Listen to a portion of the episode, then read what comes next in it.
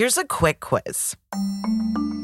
Question Which demographic group is most interested in hybrid work? Answer Hybrid work is popular across all demographics. But there's a particular group that comes out on top. A recent fieldwork by Citrix study found that 90% of born digital do not want to return to full time office work. Born digital, millennials and Gen Z, is made up of 18 to 40 year olds who grew up in an entirely digital world. The youngest among them started their careers working remotely during the pandemic. For them, remote and hybrid work is the norm. They want employers to use technology to give them flexibility and choice in where and how they work. And they want to be given freedom and recognized for their performance. In other words, they want what a lot of us want in this hybrid work world.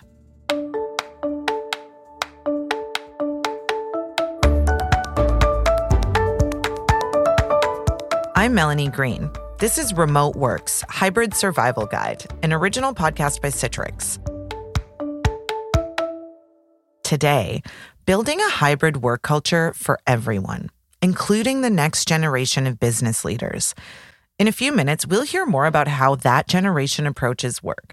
But first, we'll hear from a trailblazer who's built her entire career as one of the first team leaders in a large corporation to embrace hybrid work. After I had my first child, Nevin, we were spending so much of that first year of her life traveling back and forth from the San Francisco Bay Area, where we were living, to the Philadelphia area, where I'm from and my husband is from. That's Sasha Connor, founder and CEO of Virtual Work Insider. More than a decade ago, she was a remote work pioneer she understands the appeal of hybrid work to those people who are coming into the workforce now. Sasha helps business leaders adapt their organizations to this new hybrid model. Back in the day for Sasha, working away from the office started out as a matter of the heart. She and her husband wanted their baby daughter to grow up around their families, not live thousands of miles away. And after that first year, my husband and I had a long conversation of, about what did we want long term? Did we want to live near the people that we loved or did we want to live near the careers that we loved? And I thought that that meant I had to make a choice until I had a bold idea, which was to ask to see if I could do my job, but do it from 3,000 miles away. Okay, think back to 2010. How many people did you know who were working remotely or even trying out hybrid work? Probably not many. Maybe even none. So, for Sasha, who led a product innovation team, asking her boss if she could work remotely 3,000 miles away from head office, that was a big ask. And he said, you could be an experiment. Let's see. Let's see what this looks like for you to remain in your role and to see if you could do that from 3,000 miles away and three time zones away. And guess what? Sasha made it work. And so, what started out as an experiment led to eight years of me leading large hybrid teams from my home office here in the Philly suburbs. During those eight years, Sasha learned a lot as a remote team leader at a major consumer products company. She learned not just about the technology of remote work, but something way more important the people skills. She's gone from early trailblazer to sought after thought leader in hybrid work. One of Sasha's most important concepts is something she calls influencing across distance.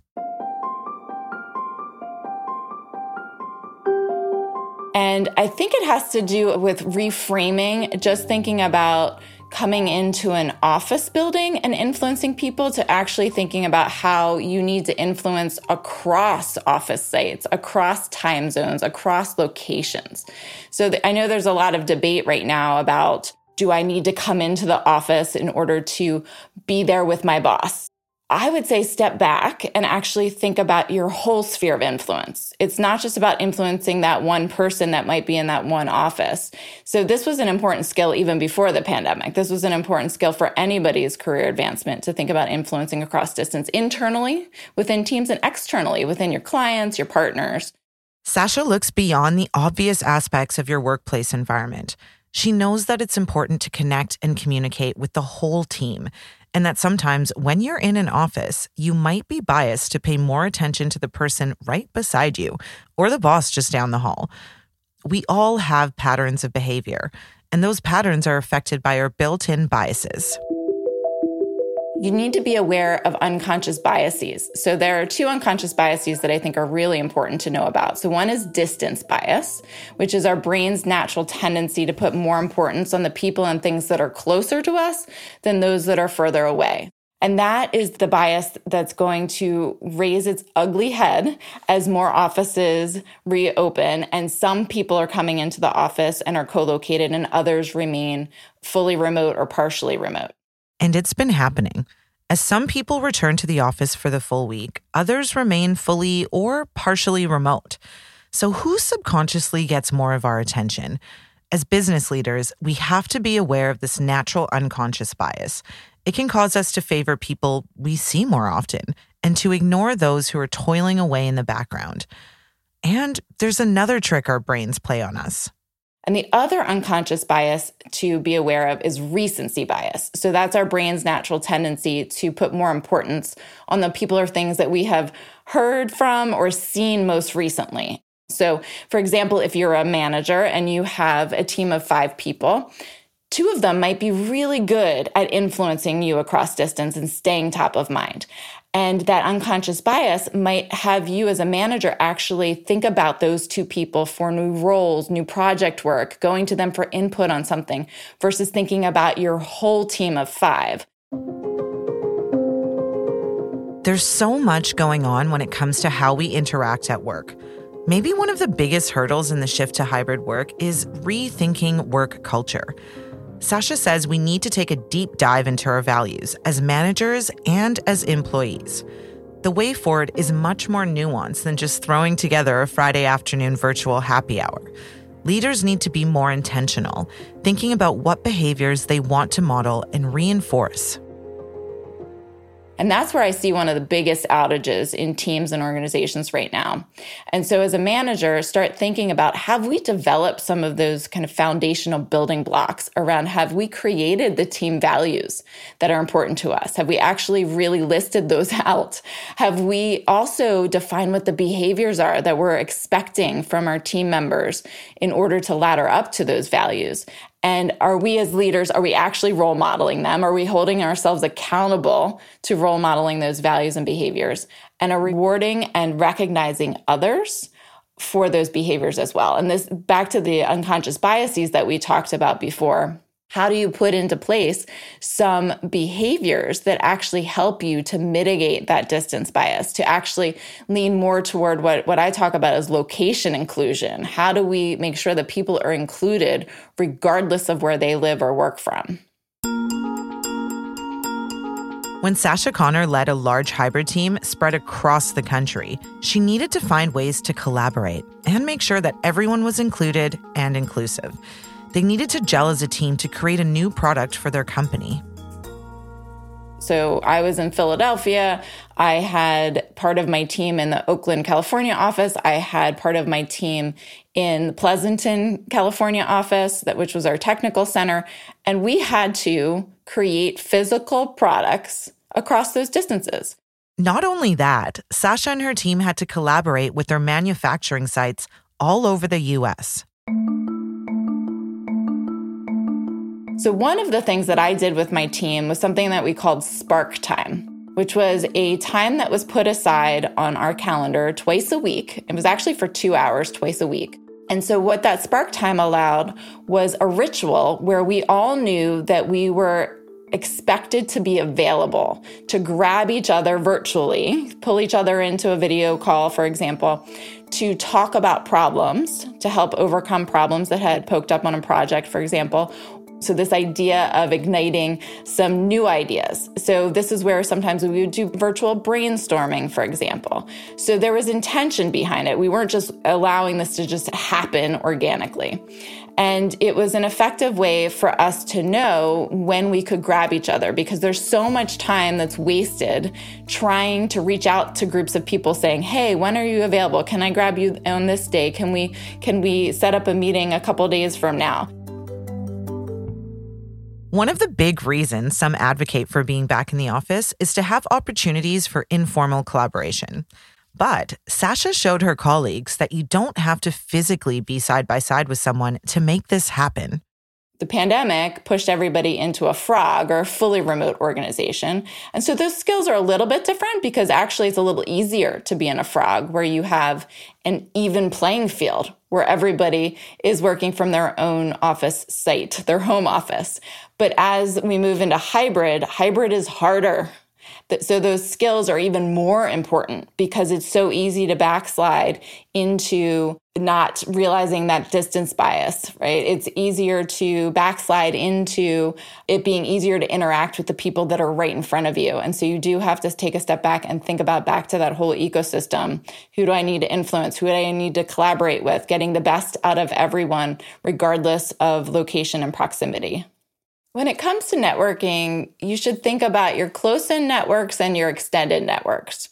So, close in networks meaning the teams and the people that you work with most often, and your extended networks meaning people in other functions, divisions, teams at different levels that you might not actually interact with on a daily basis. So, hybrid work can actually provide an opportunity to address and overcome these unconscious biases that we all have. That's a win. What excites me about it is that for the first time ever, something that I've been talking about for a long time, which is location inclusion, about being able to include people regardless of where they live or work, that this has actually become part of the conversation around diversity, equity, and inclusion. So this is great that we're thinking about how do we give equal opportunity to people for roles and promotions and project work and all of that. And I love that people are being given that added flexibility to figure out where they work best and how they work best. But what keeps me up at night about that is that when it gets into practice, that everyone will realize that hybrid is even harder and that behaviors will start to backslide into behaviors that people had before this fully fully remote work experiment that we've had over the past 18 months. And it's really important for this to be something that's role modeled at the senior levels within organizations in terms of that location inclusion, in terms of understanding distance bias, in terms of teaching people the skills to lead, collaborate, build culture, communicate across distance.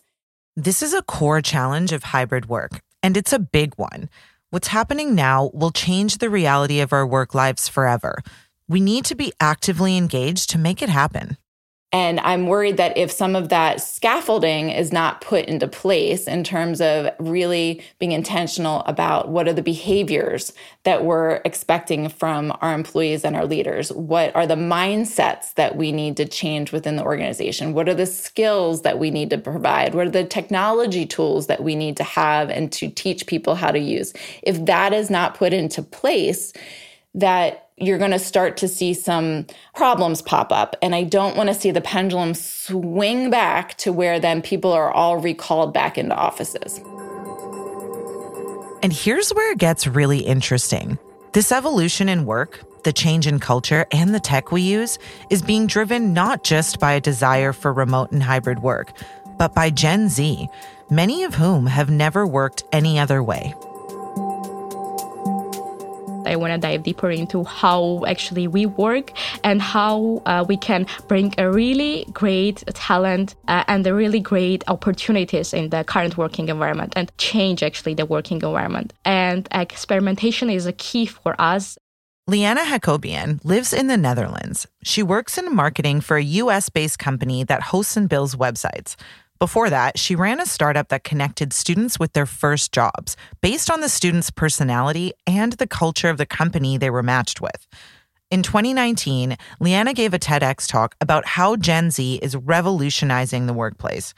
Like Sasha, Liana is a trailblazer for her generation, and she doesn't pull any punches about what doesn't work for her in a traditional work environment the freedom of expressing new ideas in big enterprises is a bit like a hierarchical way. And that was a challenging for me. Then I decided to switch to the startup world where you can actually express yourself. I think the startup environment are really, really developed for Gen Z people because we strive for diversity. We strive for uh, mental growth. We strive for a company that give us an opportunity to have a work-life balance we want to be integrated in an environment that we can express ourselves, we can generate new ideas, and we will be mentored by others, but we also will have a great contribution. That work life balance that Liana wants often means hybrid or fully remote work and using the right technology. To be honest, I always uh, wanted to work remotely uh, even when I started uh, my work as an intern, because I wanted to travel and the same time uh, work, uh, like uh, keep that kind of a balance. And the technology usage is like super, super powerful, and you need to understand how to use it in uh, in your personalized way because every person is different and every person has its own working style. Liana has thought deeply about what she looks for in work. Here are a few things that are especially important to her in a hybrid work environment. The first is the team. The team is really crucial with whom you're uh, working, their mentality, their personalities, how they will approach your ideas. That's the most important part. The team actually creates the working environment for me.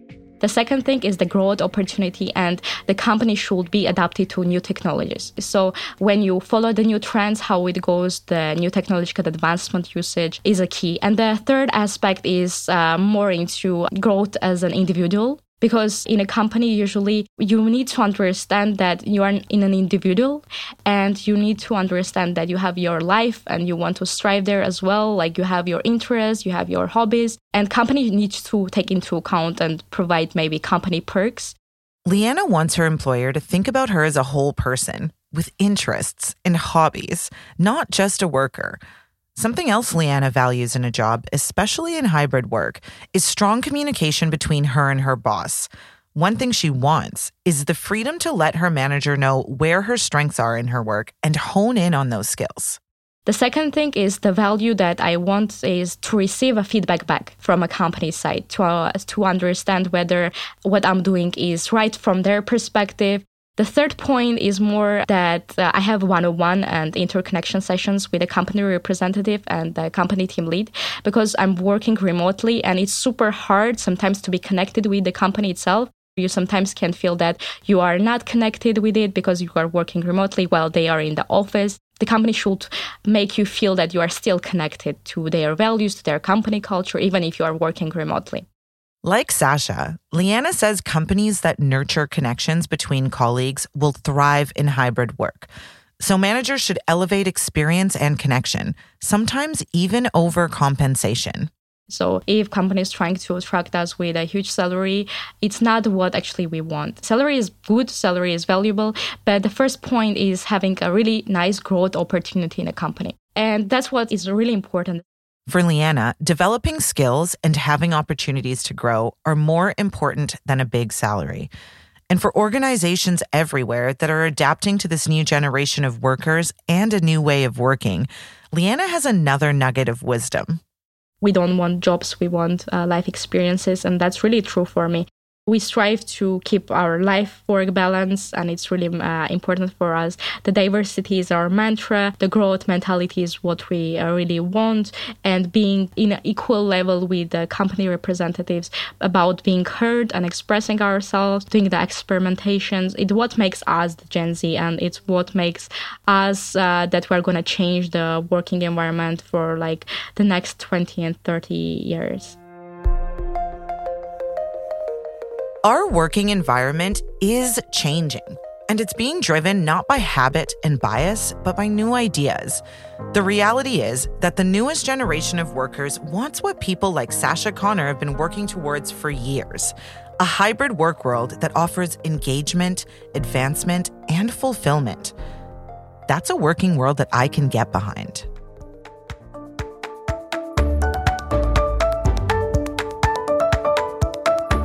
You've been listening to Remote Work's Hybrid Survival Guide, an original podcast on fieldwork by Citrix. Head to our show notes to find more on hybrid work from Sasha Connor and from Citrix. Subscribe and come back in two weeks. We'll look at the great resignation, why it's happening, and what organizations can learn from it. That's at citrix.com slash remote works.